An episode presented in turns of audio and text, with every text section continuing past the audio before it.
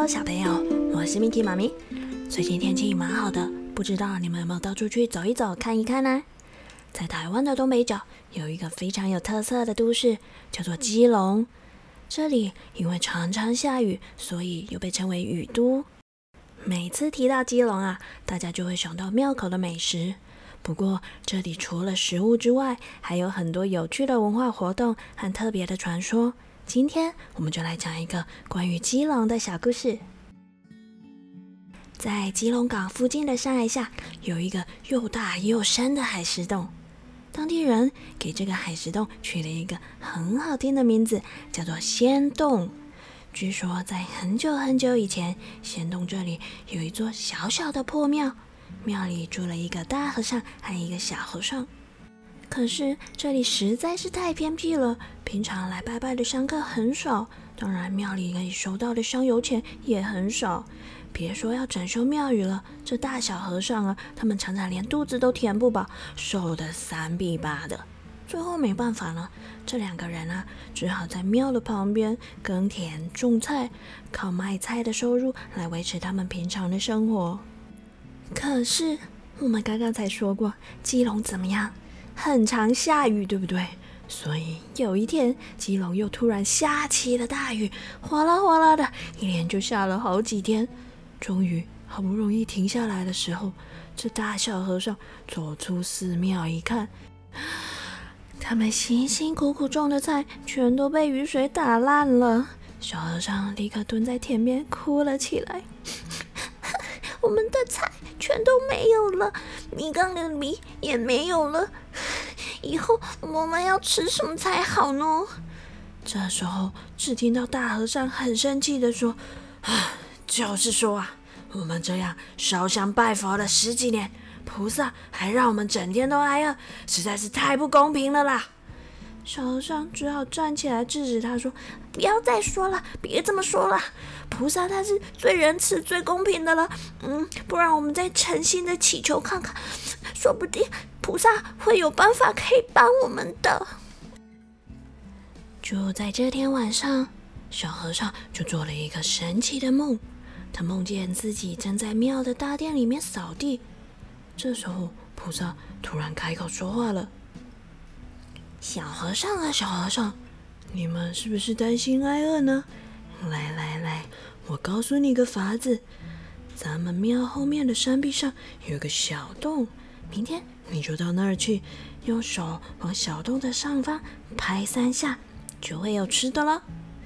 小和尚醒来以后非常的压抑，天还没亮，他就跑去把大和尚也叫了起来，拉着他往庙外面的山壁那儿跑去。这时候太阳还没完全出来，草地上到处沾满了亮晶晶的露珠，这大小和尚急急忙忙的穿过树林，把鞋袜全都给弄湿了。搞什么啊，大清早的放着觉不睡，还拉我去拍山壁，害我的袍子和鞋子全都湿了啦。大和尚一脸不高兴，一边揉着眼睛，一边不停的抱怨。不一会儿，这两人来到了庙后面的山壁，大和尚就自顾自的找了一块大石头坐在那儿喘气，一脸的不情愿。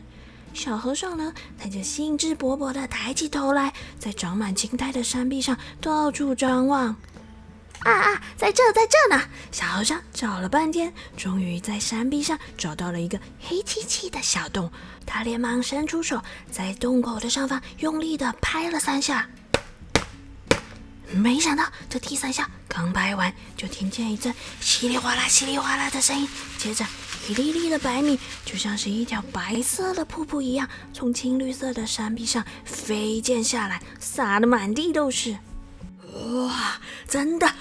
的有米耶！原本正在旁边打瞌睡的大和尚一听到这稀里哗啦的米声，连忙睁大眼睛冲了过来，笑得合不拢嘴。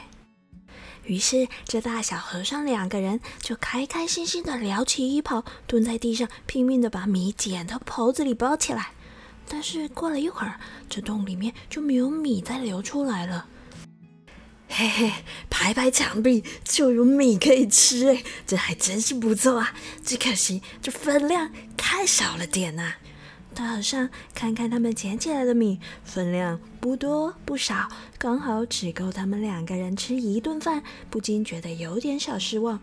可是小和尚他却心满意足地说：“哎呀，你别那么贪心嘛，这些都是菩萨赐给我们的呢。菩萨既然肯帮忙，说不定以后还有啊，你别这么贪心，别这么着急嘛。”果然，此后每当他们需要米的时候，只要到洞前拍拍山壁，洞中立刻就会流出米来。只是每次的分量都不多也不少，刚刚好，都是够他们两个人吃饱。有一天，天气非常的好，庙里面意外来了好多个烧香的人，捐了不少的香油钱。他们正打算留下来吃午餐，大和尚十分担心地说：“糟了，这个小洞里啊，每次流出来的米都只够我们两个人吃，今天突然来了这么多人，怎么办呢？”小和尚说：“别急，不然我先去看看，说不定菩萨他也知道今天来了客人呢。”于是小和尚便拿了个箩筐到山洞前面，拍着墙壁一边祷告说：“菩萨呀，菩萨，今天庙里面多来了一些香客，您能不能多给些米呢？”话刚说完，洞里又哗啦哗啦的流出米来，而且流得又急又快，分量呢是以往的好几倍。拿回去煮出来的饭，刚好就是让所有人都能够吃饱的分量。不过奇怪的是，等到客人回去了，那天晚上流出来的米就又恢复了以前的分量。就这样，从那天起，不论来庙里拜佛的人有多少，洞里的米总像是永远流不完一样，从来没有断过，而且每次流出来的分量都不多也不少，刚刚好够大家吃饱，真的非常神奇。这个消息就这样一传十，十传百的流传了出去，吸引了越来越多的人前来朝拜，这间小庙的香火也越来越旺盛。不但原本的小破庙修得漂漂亮亮，这两个大小和尚的日子呢也越过越好，养的也是又白又胖，连肚子啊都凸出来了呢。有一天下午，突然又下起了大雨，庙里冷冷清清的，一个香客也没有。大小和尚他们就坐在大殿里面聊天。这刚吃完饭的大和尚啊，一边拍着圆滚滚的肚子，一边说：“哎，我跟你说啊，咱们那个庙后面的洞呢，实在是太小了啦，每次流出来的米啊，就只刚好够吃而已。要是我们把它挖大一点，流出来的米说不定更多一点，到时候我们就把多的米拿出去卖钱，这样不是更好吗？”小和尚一听，连忙说：“哎呀，别这么贪心嘛，菩萨要是知道了，他会不高兴的。”大和尚瞪了小和尚一眼，又说：“哎，你懂什么？反正趁现在没事啊，我这就去把洞挖大。”说完，他就拿起工具往山壁跑去。小和尚连忙扑上去阻止，可是大和尚却一把把他推进旁边的厢房，还把房门给锁上了，任凭小和尚在里面大喊大叫，大和尚还是抓着工具，头也不回的往山壁跑去。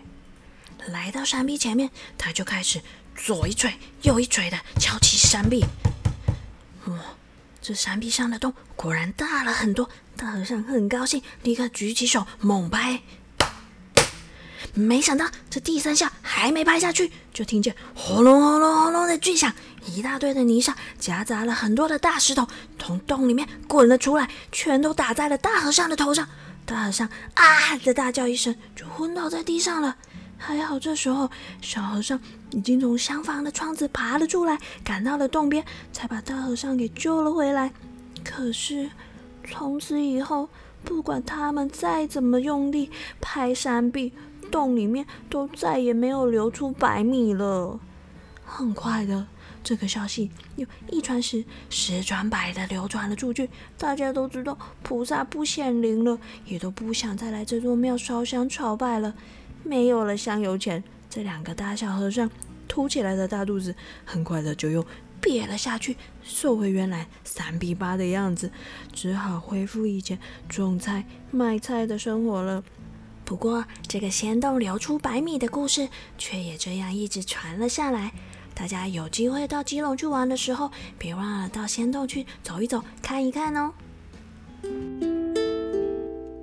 台语藏宝箱，今天咱们讲的就是故事里面有讲到的白米，白米也就是白米。白米有机会遇到外国朋友的时候，我们可以介绍说台湾的白米是全世界最好吃的，台湾的白米是全世界最好吃的，台湾的白米是全世界最好吃的哦。好啦，小朋友晚安咯，我们下次见。